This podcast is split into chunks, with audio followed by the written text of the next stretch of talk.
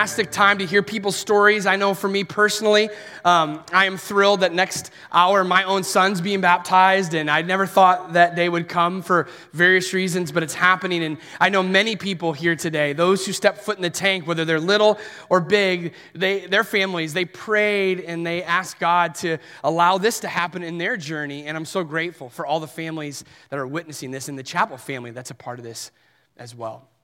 So, Jesus uh, he came on the scene uh, after 30 years of obscurity.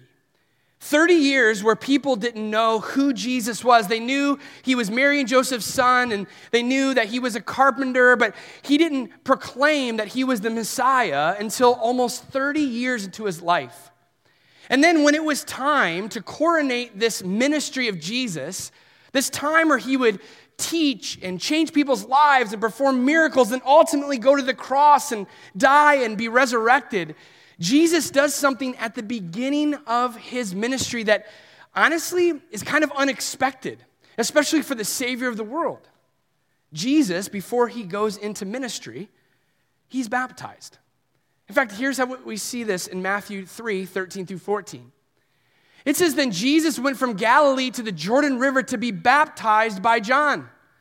But John, he tried to talk him out of it, saying, I am the one who needs to be baptized by you, he said. So why are you coming to me? Now, I know there's a lot of kids and students in the room and adults. This is for you as well. But I want you to imagine your favorite singer or your favorite music group, okay? Or your favorite athlete or somebody that you look up to. And I want you to imagine that you found out that you get a once in a lifetime opportunity to meet that person or those people in person. And you're so excited, and you go and meet your favorite singer or your favorite athlete, and you want to tell that singer or athlete how much they mean to you and how you look up to them and how they've helped you in your sport or in your music career. And all of a sudden, that singer and that football player, they stop you before you can say something. And they look at you and they say, I want to learn how to sing like you. Or I want to learn how to throw the football like you.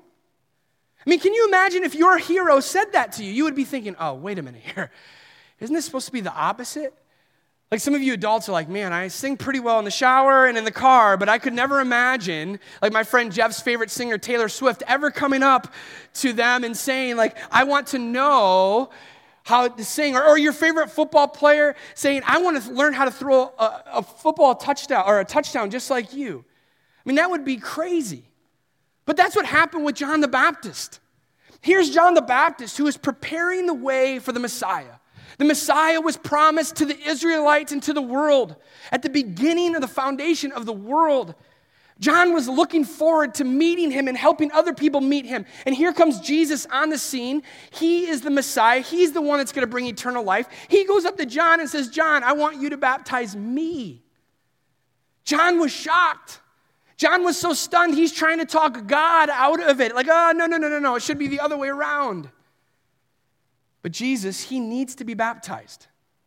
And he tells us why in the next verse, in verse 15. He puts it this way He says, But Jesus said, It should be done, for we must carry out all that God requires. And so John agrees to baptize him. Now, when we look at Jesus' words here, he says, For we must carry out all that God requires. What does Jesus mean by that? Well, he's talking about our relationship with God. He said there's a requirement to have that relationship with God. And here's the requirement on God's side, God is a perfect, sinless, faultless God.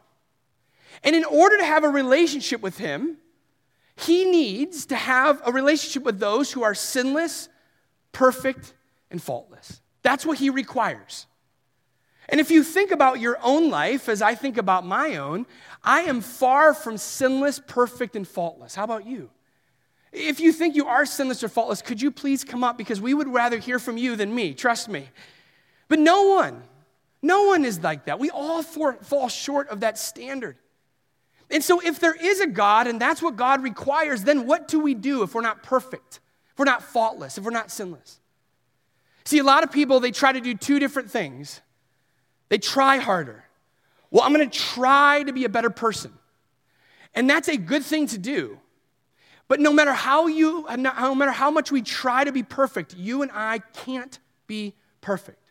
You can be close to perfect, you can be a saint, but even the saints weren't perfect.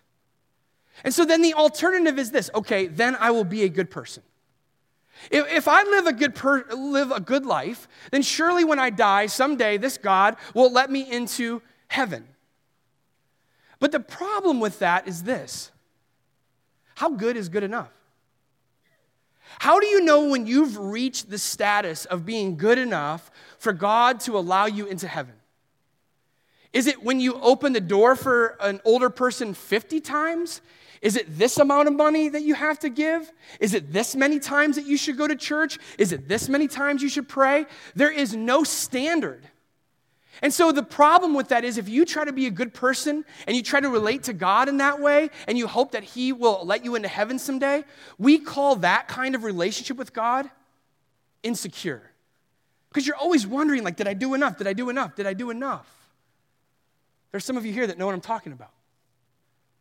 So you can't try harder, and I don't think you can be good enough because we'll never be good enough to be perfect.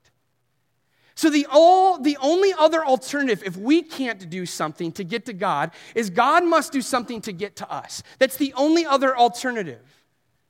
And that's exactly what Jesus does on the cross.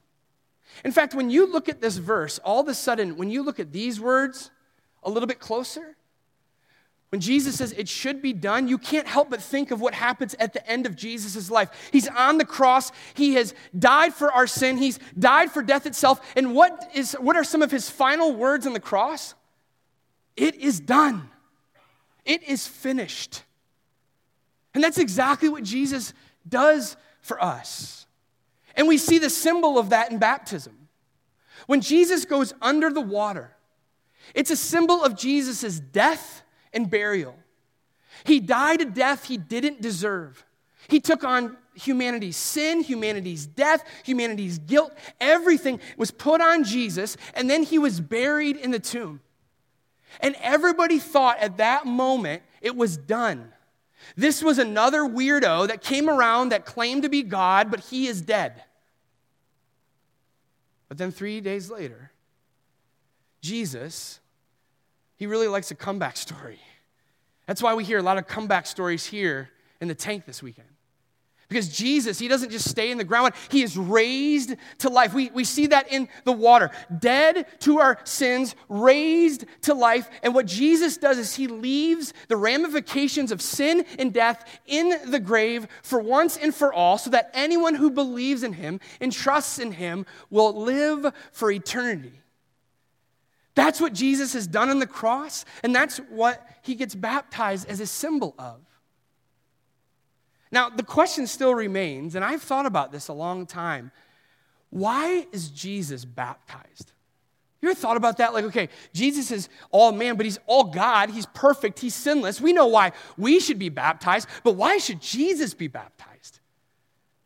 Well, Jesus, see, leads to the answer in John or excuse me, Matthew 3 16 and 17, ultimately some of my favorite verses in the whole scriptures. It says, as soon as Jesus was baptized, he went up out of the water. And at that moment, heaven was opened, and he saw the Spirit of God descending like a dove and alighting on him. And a voice from heaven said, This is my Son, whom I love. With him I am well pleased. Not only does Jesus do this to identify with us because it's something we're required to do, it's also an invitation to experience these kinds of words that Jesus experienced coming out of the water. You see, whether you're a kid or an adult, there is something that all of us have in common in this room. We all want to be loved and accepted for who we are. We don't want to be loved and accepted because we have a lot of money, because the way we look, because we're successful in sports or in school, because we know deep down if we are loved and accepted for those reasons, those reasons are fleeting and we may not have those kinds of things anymore. So, what will people think of you? Or there's a lot of times where we want to be loved and accepted so much so that we change who we are. We become what others want us to become in order for them to like us. The problem with that, though, is if you're like me, and I have done that so often in my life, not only will they may or may not like you, they are liking a false you, a you with a mask on, a you that's not truly you. And there is no worse feeling to someone accept you for the person that you aren't. All of us want to be loved and accepted, not for what we look like, what we do, somebody else that they want us to be. We just want to be loved and accepted for who we are. And that's exactly what happens with Jesus. Here's Jesus coming out of the water, and he hears this declaration from his father. It says, This is my son with whom I love, with whom I'm pleased. Did you notice that this happens before Jesus goes into ministry? It's not like Jesus performed miracles, had amazing teachings, gathered crowds, and all of a sudden Jesus was like, or the Father was like, okay, now I love you. Now you've done some good things, now I love you. It's the opposite. He declares love for his son before he does anything at all.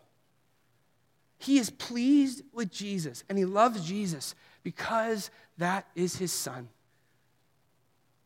It's the reason if you've ever been a parent and you held your child for the first time, you didn't look at that child and say, Man, I can't wait till they're successful someday because maybe I will like them someday. what do we do? We, we say, Oh my goodness, I'm instantly in love. They haven't done anything besides cried.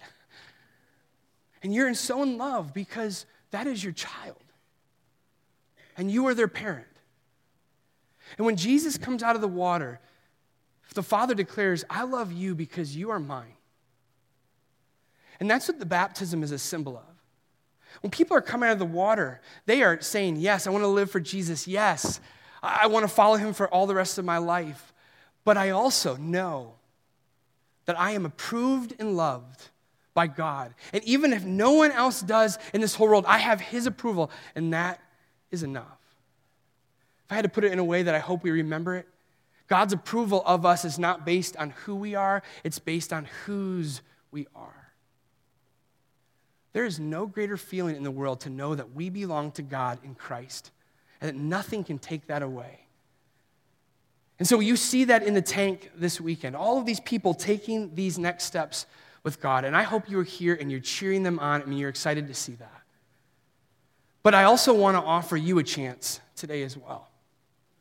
What's so amazing about baptism here at the chapel is we have classes and, and we want to get to know you, and there's a process of, of being baptized. But there's also another side of baptism where we feel like if the Spirit is saying today, do it, you should do it. If you're a Christ follower in here and you've never been baptized, you don't have to wait.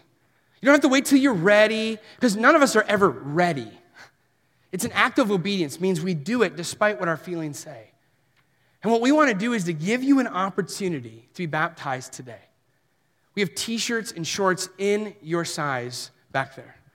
We have our staff and our elders standing by to just talk you through what that looks like. You ladies and some of you men who need it, we have hair dryers too, so you have no excuse. If you've never been baptized and you see the power of what it represents, identify with Jesus himself and do what he did and take that step. And so, what I'm going to do is, I'm just going to ask you all to stand with me. So, would you do that? We're just going to worship and just thank God for who He is. And during these next 10 or 15 minutes or so, we have people standing in the back. Just slip out. We'll get you ready, and then you can come back in and we'll baptize you at the end of the service. So let me pray for you. Lord Jesus, I just pray for those in this room who maybe have never taken that step. Maybe they were too scared, they cared about what other people think of them. But what we see, Jesus, in you is that the declaration that our Father loves them is all that we need. It doesn't matter what other people think of us. We don't have to live a life according to their standards or what we want them to think of us because we have approval in you. I pray for those that haven't, haven't felt that or experienced that in baptism that they would take that next step today. We pray this in Jesus' name. Amen.